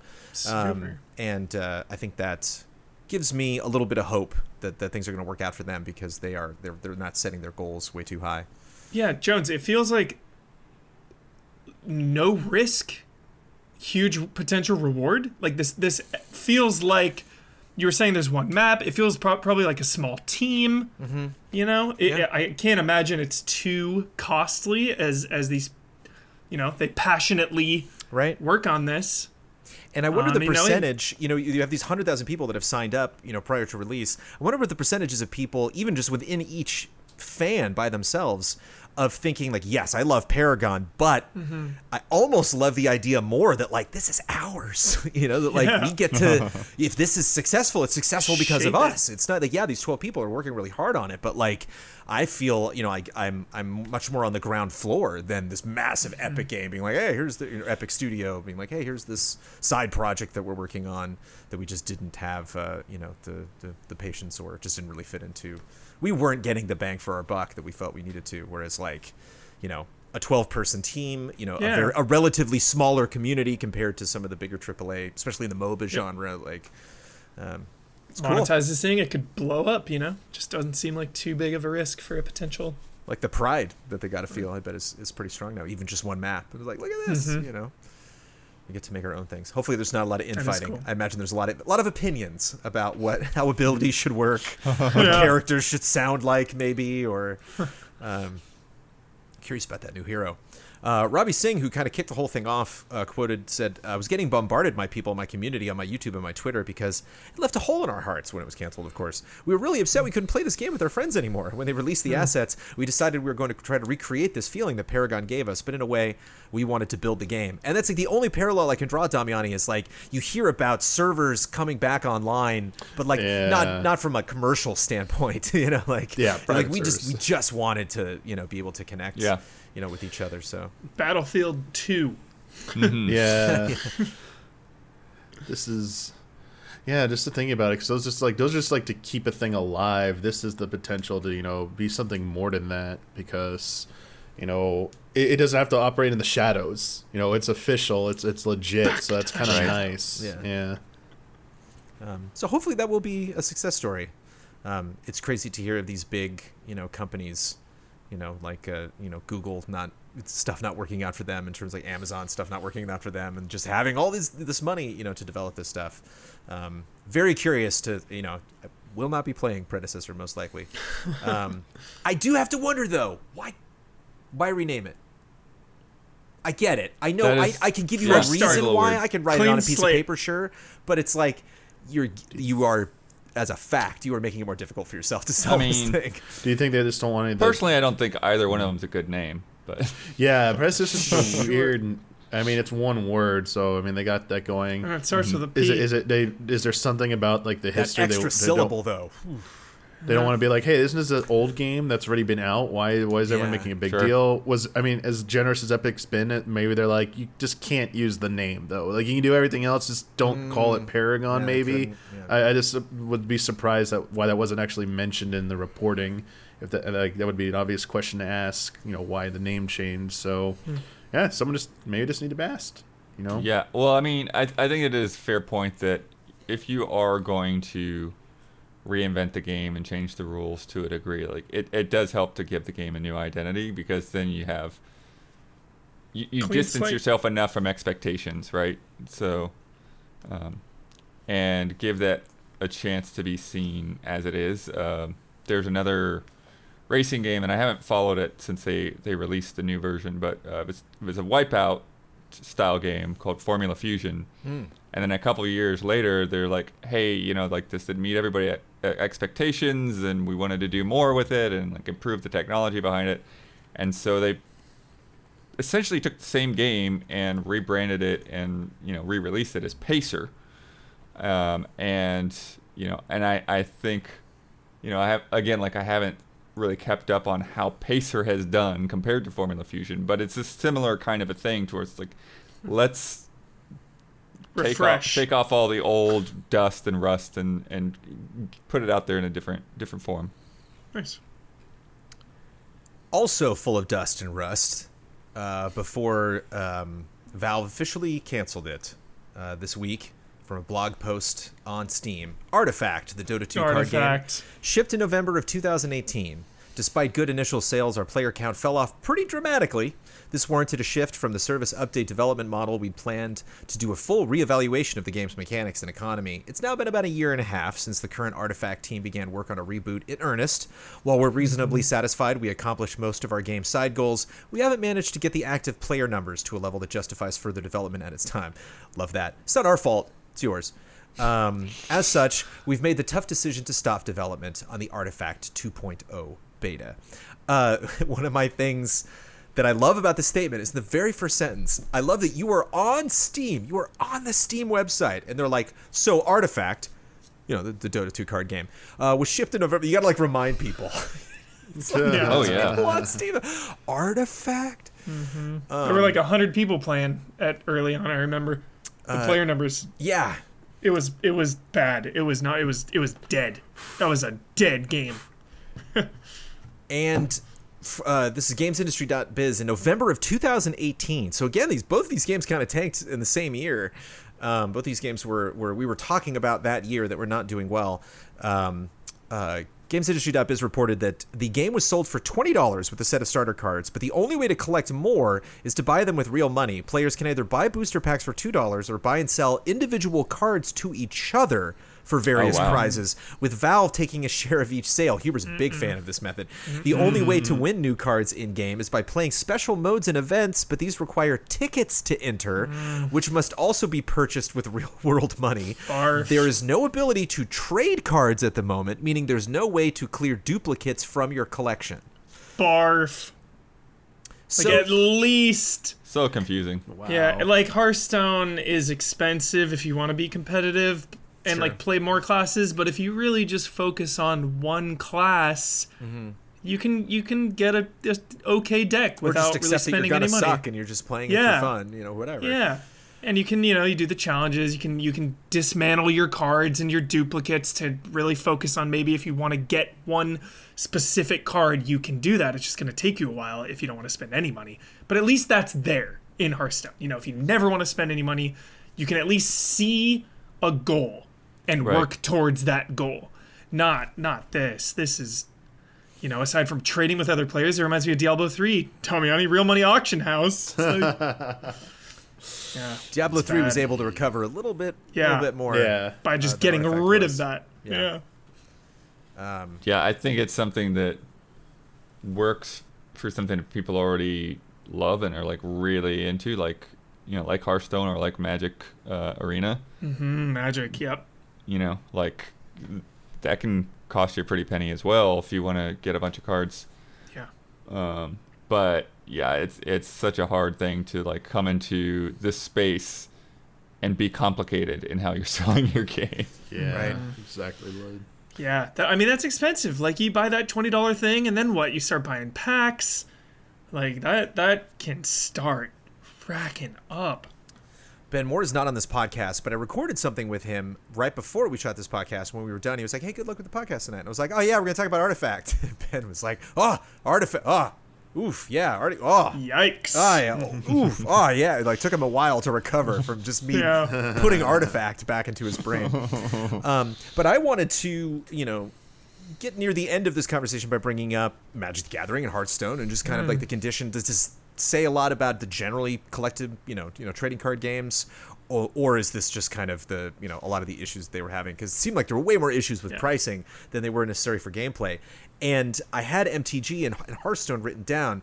Ben reminded me of legends of runeterra which I totally hmm. forgot about, which is not, you know, I don't know about like any massive success that that game is having, but it's like a, a very similar thing, where it's like a company hmm. that's not known for making a card game, t- taking a card game out that is based on an established property, you know, potentially asking people who are a fan of, you know, other genres, MOBAs amongst them, and being like, hey, card game, you know, like, have you mm-hmm. considered possibly checking this out?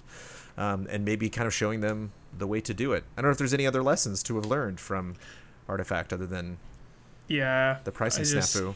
This pricing and and maybe just overestimating the Dota fan base, like their love for Dota proper, like willing to willing to follow Dota to different genres. Like, yeah. Like maybe they just overestimated that. But uh, compared to the other ones you were mentioning, Jones, I think this game was just dead on arrival compared to something like, you know, Magic, which has been around for ages, so big, and Hearthstone, you know, just cashing in on Warcraft lore, which is so beloved. So Uh, I want to talk also a little bit. I've, I brought this up before thematically, but it does fascinate me in terms of companies being honest about their failures and really saying, like, yes, we realized that this did not work. Uh, and potentially it's something you can say too much. One thing that amuses me, Huber, is uh, the way Avengers talks about anything negative in terms of the game. Is like the feedback has been vocal. yeah, yeah. like that's one way to put it. passionate fan base. Yeah, we're, we've So been listening to you, and we want to thank you for all the things that you've said. It's like, wow, it sounds like everything's going great over there. You know, um, and on the on the other side of that, you know, Valve is, is very honest about in a lot of the stuff that I read today. They were like, yeah, this sucked. This did not work. We did. We had a bad plan, and people hated it. And you're like, whoa, like you are being super honest. Quote: a highly polarizing and ultimately disappointing initial release. Um, is that kind of is is that refreshing, Huber, or from a business side? Are you like I wouldn't be, you know? I mean, can, yeah, Can at they maybe be that honest it. now? Because they're like, hey, now that Yeah, we're done, please, let's just let's just come out and say, uh, Yeah. didn't work. I love I love the honesty. Yeah. Um, it's good. They yeah, do that more, please. Like just acknowledge your failure. Yeah. Move I mean, on to who the are next gonna thing. offend, right? Like, Yeah, yeah. Totally. Uh, I can remember I can remember just going through this whole thing, Jones. I can remember because I didn't really play Artifact, but I remember when it was like kind of reshuffling. I remember hearing the interviews with the creator, and he was passionate. You know, Yeah. he really he really believed in the mechanics. He's like, yo, our game. He's like, I really believe in the game. He's like, I believe in the mechanics. I believe in, I believe in it. So hopefully we can like reorganize and, and get Yeah. it get it going. But it's really sad to see initial concept art when a game's been canceled, but that you've never seen before. You know, it's like I go to the the people publishing stories about it, and there's like some little like goblin character like with the deck of cards, like ah, and I'm like, I don't know what you're excited about. You know, like, it's not working out for you. And I don't know if it's. I'm literally just reading also about Epic and Paragon, and then Epic's working on Paragon, which is you know has its own audience probably much more than Artifact did. But then Fortnite comes along, and they're like, what are we doing? Let's just focus on Fortnite. Did Half Life Alyx have anything to do with this? Kind of like their re, you know, maybe reinvestment in another franchise. Not in terms of like the fact that Artifact wasn't successful, or them just realizing now, uh, like like EA did with Anthem, where they were like, we were gonna do something, but yeah, nah, it's over. Everything about this screams business. You know, you, Oh, Dota sure. is Dota is huge. Card games were huge at the time. The way this launched Right. was all about money. Like this was a brand manager thing. I feel like, where yeah, you have the passionate developer who believes in the game, but I don't know if that developer believed in the monetization of this. You know, the way this was handled. Um, It's what I, Everything about it- Hubert. It's what I always say here at Easy Allies: believe in the monetization. believe in the money. Yeah, yeah. There's a want it. disconnect there. You can't just want it. You can't just crave the money. You have to believe. Um, But complete 180, happy ending, silver lining. Final releases of both Artifact Classic and Artifact 2.0 Beta, renamed Artifact Foundry, are now available. Technically, Artifact Foundry remains an unfinished product, but most of what's missing is polish and art. The core gameplay is all there. While both games will remain playable, we don't plan to ship any further gameplay updates. Here's an overview of our final changes to Artifact Classic. The game is free for everyone to play. All players get every card for free. You will no longer be able to buy card packs. Paid players' existing cards have been converted into special collector's editions versions, which will remain marketable. Marketplace integration has been removed from the game. Paid event tickets have been removed. Customers who paid for the game will still earn packs of collector's edition cards for playing. Players who got the game for free will not. So, you know, if you're curious, if this is the first time you've ever heard about Artifact, you can go check it out. Nothing to Um, lose. it's just Yeah. not something, yeah, that they're going to work on. Turning it loose on the community there. Mm-hmm. Just got to release those assets. Now someone just needs to, to buy it up and It's, change it from artifact to something else. It fully should have launched for free. That was twenty bucks was a mistake. Uh, yeah. That was the that was the kiss of death in my Really? opinion. Huh. Yeah, I really do. I really think that was the kiss of death. Twenty bucks, you know, because Hearthstone launched for free. It was free to play. You earn gold. You earn Right. packs. Right. Like you just you don't even have to think about it. You just download it and play it because it's free. Right. Artifact right out of the gate. Twenty? No, no, I don't even want to try that. I'm good. So I wonder, just something to keep in mind. You know, I wonder if this whole kind of like reskinning of assets concept would work potentially for Easy Allies. If things don't work out from a business standpoint, we just kind of sell ourselves as a package deal. You could have all of us, and then just kind of generally apply. You know, if you want to go antique roadshow kind of vibes, or like gardening, or like something, whatever, you fishing or whatever, we're we're game. We'll show up. We'll love talk about Antique it. Roadshow. See, One of the best things to watch at like two in the morning.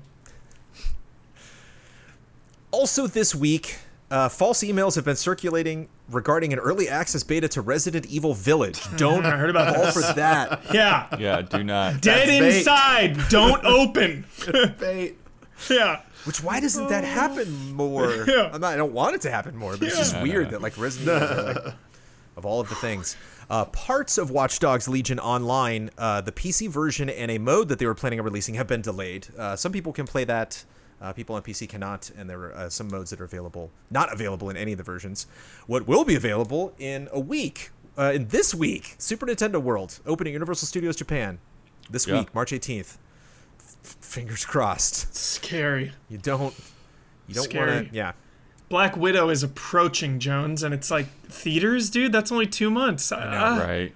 Yeah. I need to see Black Widow, but uh, wha- Yeah. It'll probably get like a short delay. And Disneyland's just Yeah. starting to talk about pricing. Like, there's there's Mm-hmm. some go to Disneyland and ride no rides but just look at stuff ticket that Amanda and I are not interested in buying at all. Totally social sold out. distancing sold out, ticket. sold out in minutes. Yeah, it's literally like imagine it. sit on this bench ticket. You know, we're like, nah, what? nah, sold out, gone. You know. Oh my god. Jeez. Wow. Um, hard to believe, but Diablo 2 will remaster will accept old save files from the original Diablo That's 2 so if you cool. still got them. And it's so cool. completely accidental. I love it. Yeah. There's like, hey, what if we put a save file in here? Oh, yeah, it Oh. works. so cool. Unbelievable. Um, also shutting down, but uh, um, not as big as some of those other studios. V1 Interactive, uh, which made Disintegration, is shutting down after five years.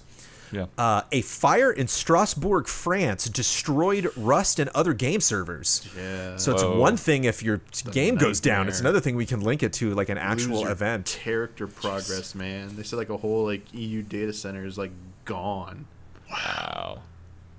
Is And everyone also, there was a fire, Damiani. I mean, your Yeah. game progress is one thing; lives were in danger. Everyone's okay, though, right? Everyone's don't think they said okay. anyone Yeah, was it's not- hurt. of course. Yeah. everybody's fine.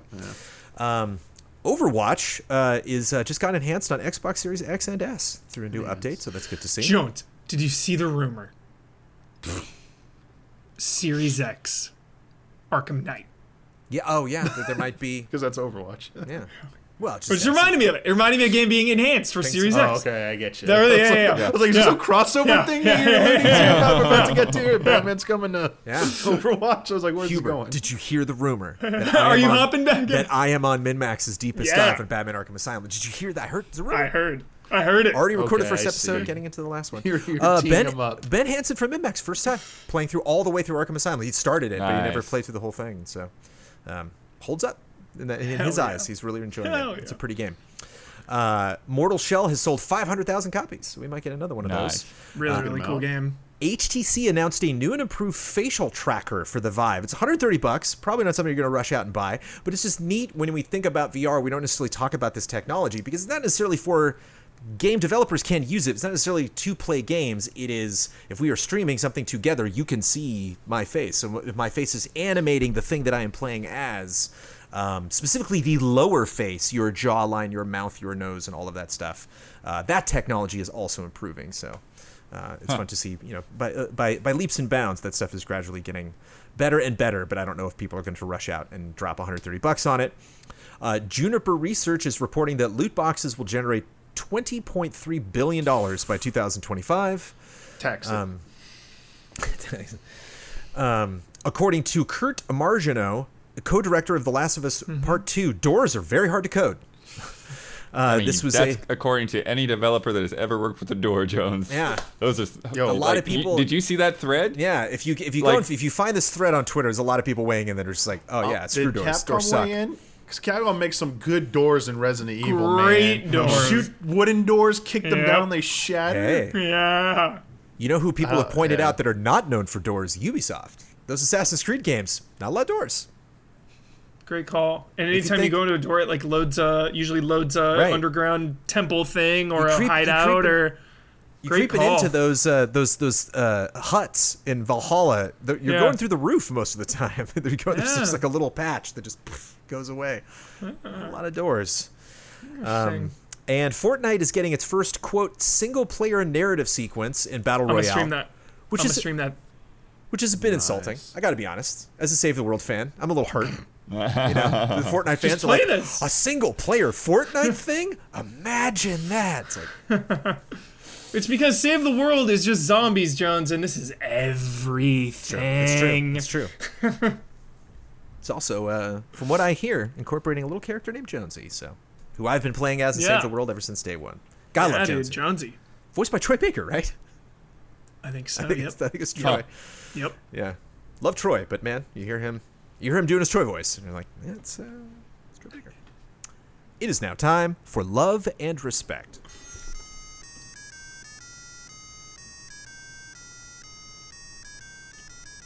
Love and respect. From JG. Hey, allies, in preparation for Resident Evil 8, I've been playing quite a lot of Resident Evil. I played through Code Veronica and original RE2 for the first time. Since we have Resident Evil experts, Mike and Mike, on the panel, I'd love to hear your theories and speculations about the upcoming game. Maybe oh, Lady no. Dimitrescu is Wesker's biological mother? Anyway, thanks for always bringing the hype. Whoa, No. You just played Code Veronica, right? Biological mother. there's a theory. Biological mother, dude.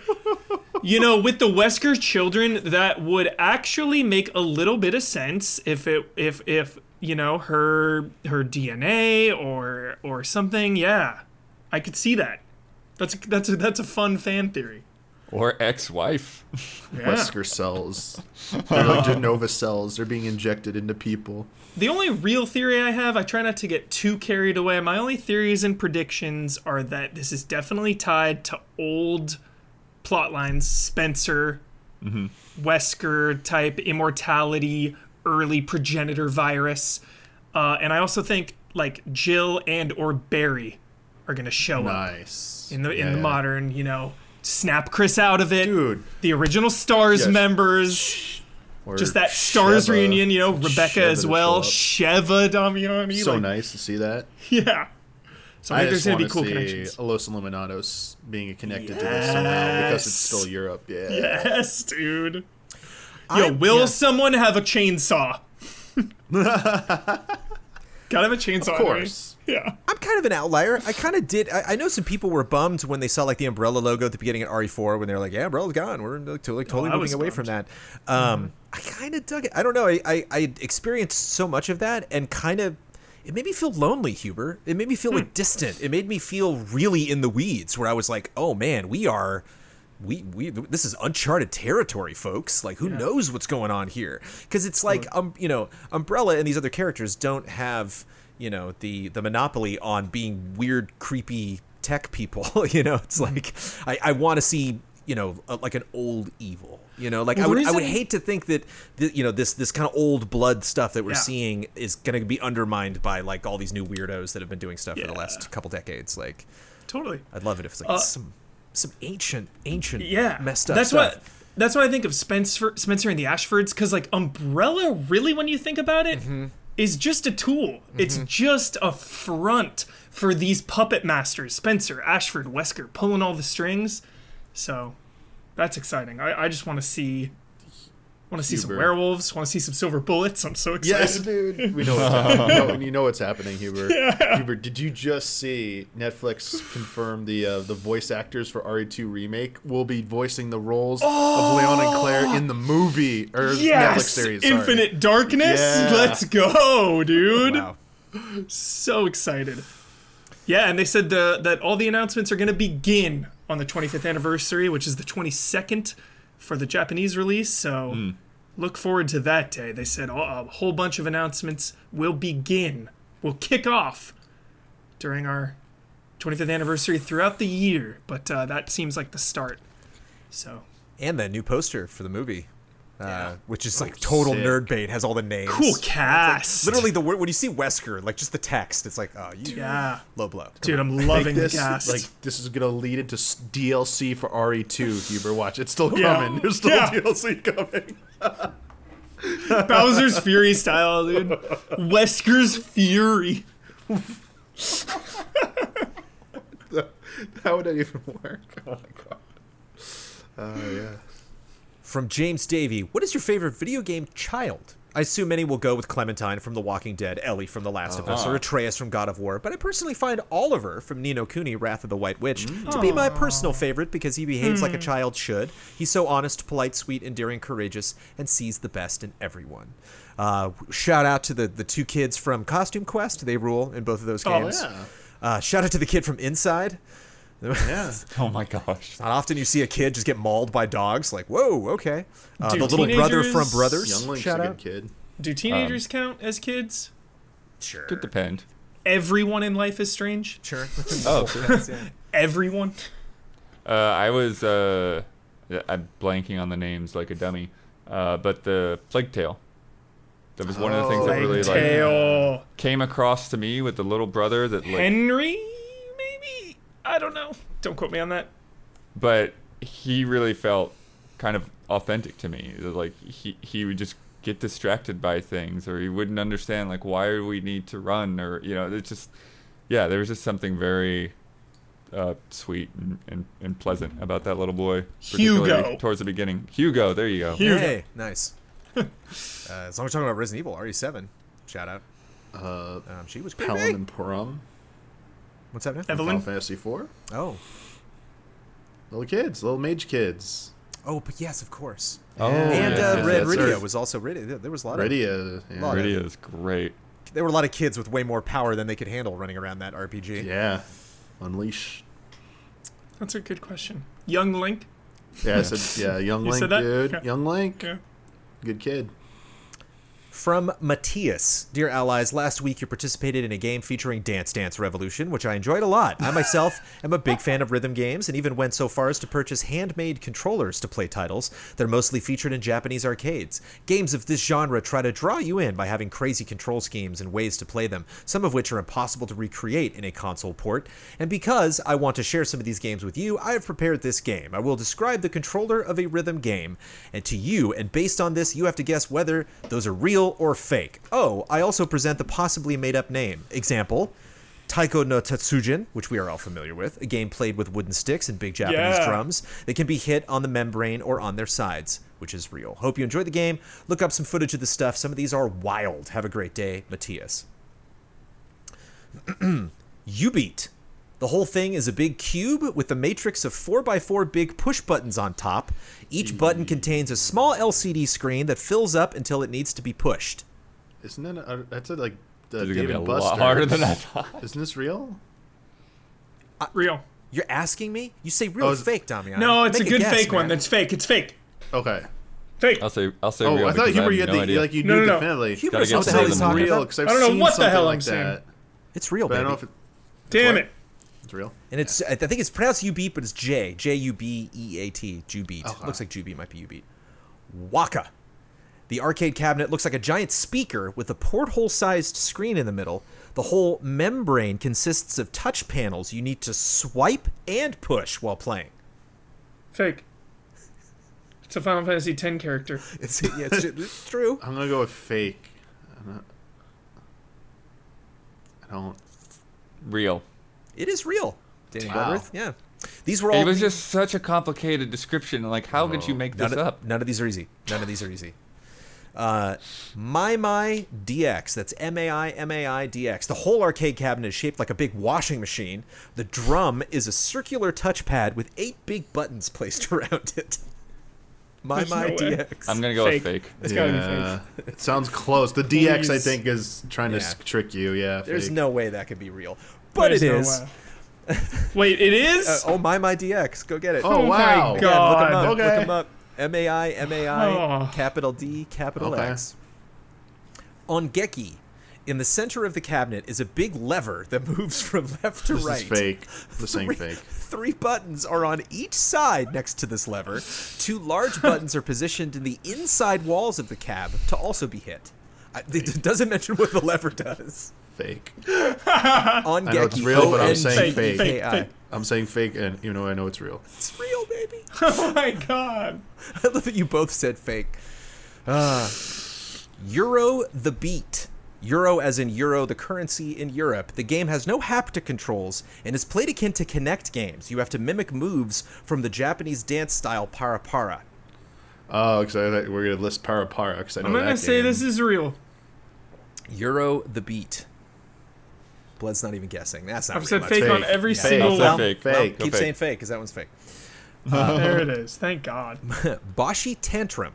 The arcade controller is an almost closed big ring you stand inside of, and it Real. features a touch sensitive surface. It also doubles as the screen. Real. Bashi Tantrum. Real. Real. It's fake. You guys God Oh, damn okay. I wanted that one to be real. It sounded cool. This, this is so satisfying. Um, Rigikaku Throwdown. It is a Please be real.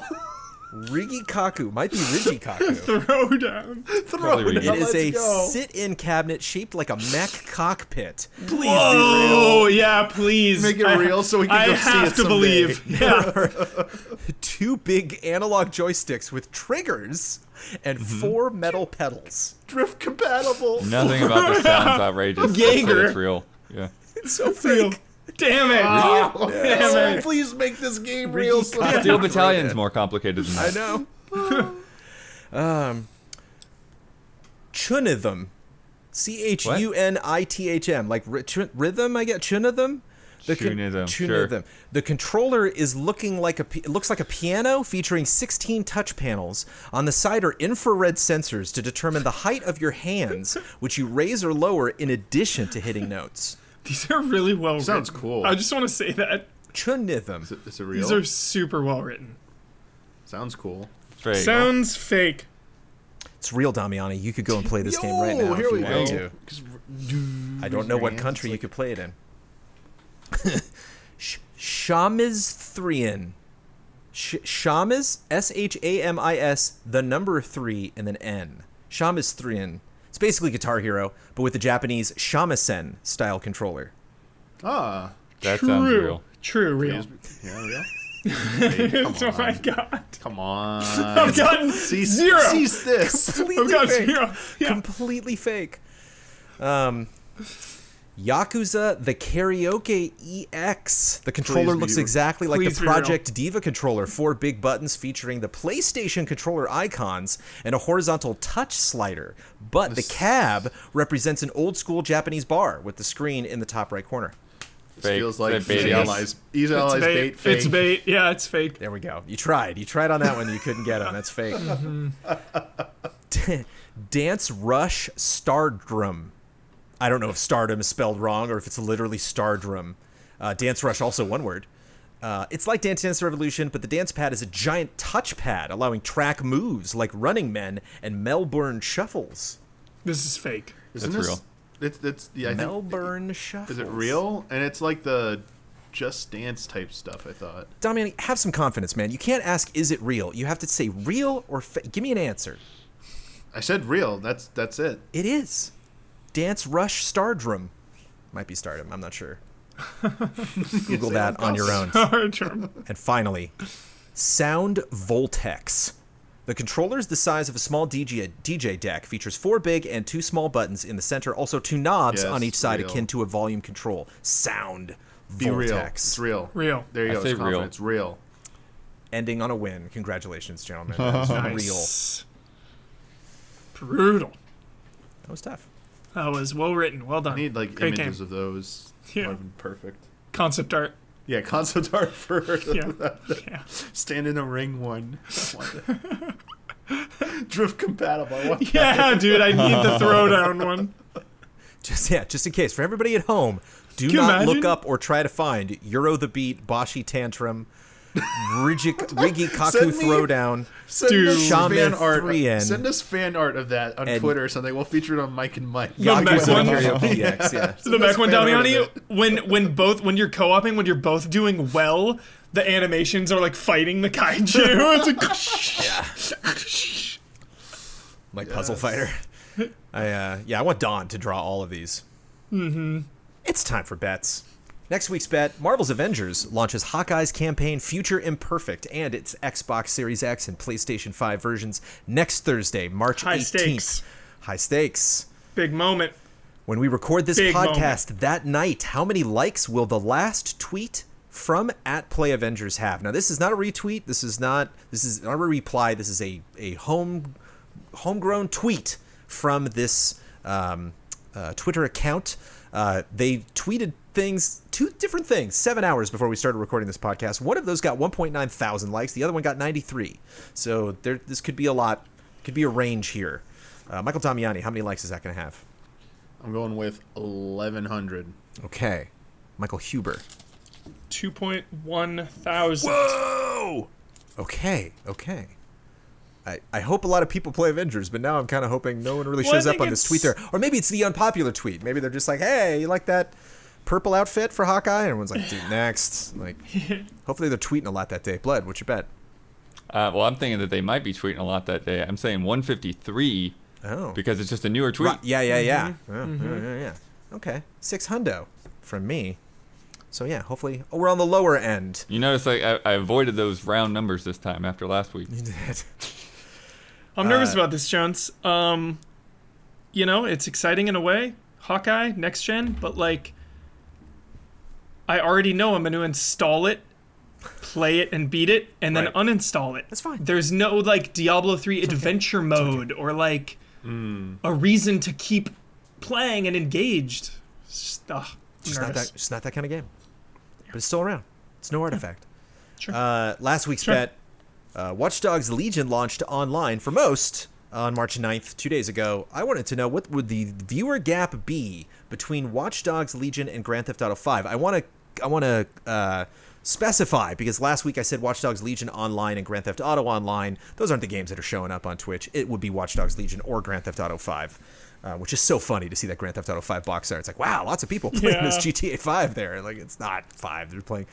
Um, when we started recording this episode, uh, Michael Damiani bet 400,000. Ian Hinck bet 315,000. Bloodworth also bet 400,000. And I bet 220,000. Um, Watch Dogs Legion has 85 people currently watching that game being played. My gosh. Uh, Grand Theft Auto 5 has 304,000, or at least did right at the beginning of recording this podcast, uh, putting Ian super close to that number at 315,000. So they're getting that win there.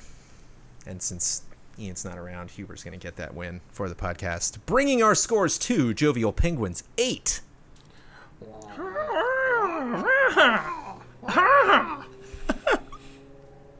Vociferous Beavers 3. Nom nom nom nom nom nom. nom. But I feel good about next week, Blood. I'm feeling good. That'll bring us to half of their score if we get that win. Let me tell you about patreon.com. Silence. Let me tell you about patreon.com slash easy allies, folks. Hey, guess what? In two weeks, we're going to be five years old.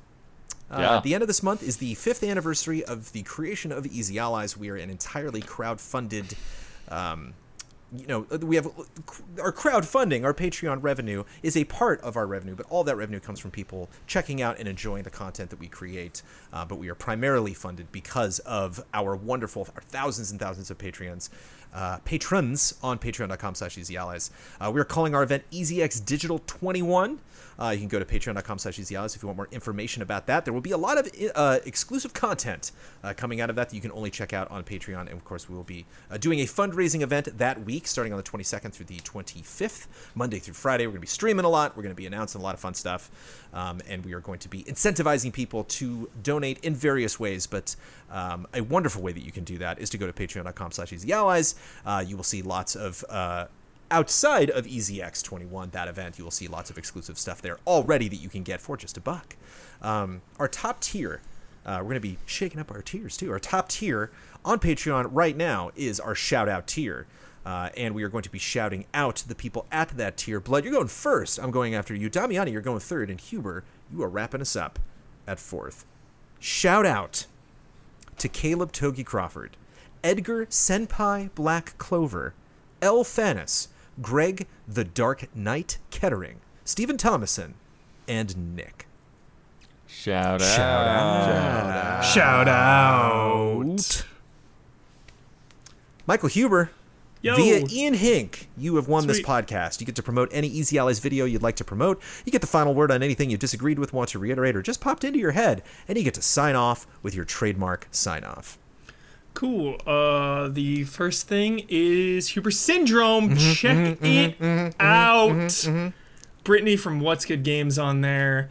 Don with a behemoth of an edit. Captured so many Resident Evil games.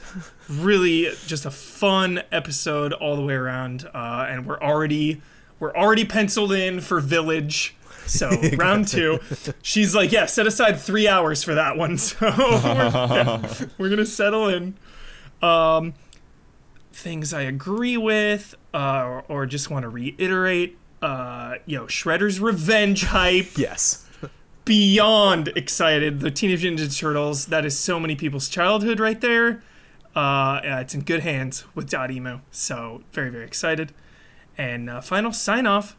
Five years, all because of you. Uh, getting emotional, like choked up just thinking about it. I can't stress enough how grateful I am, how grateful we all are. I can speak for us all.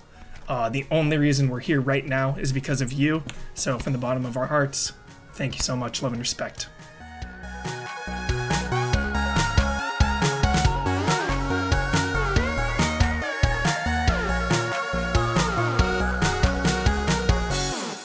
Scumbug, dude, I think I have this one. Not so fast, Jack. Uh, Just Ninja Turtles, man. I don't know.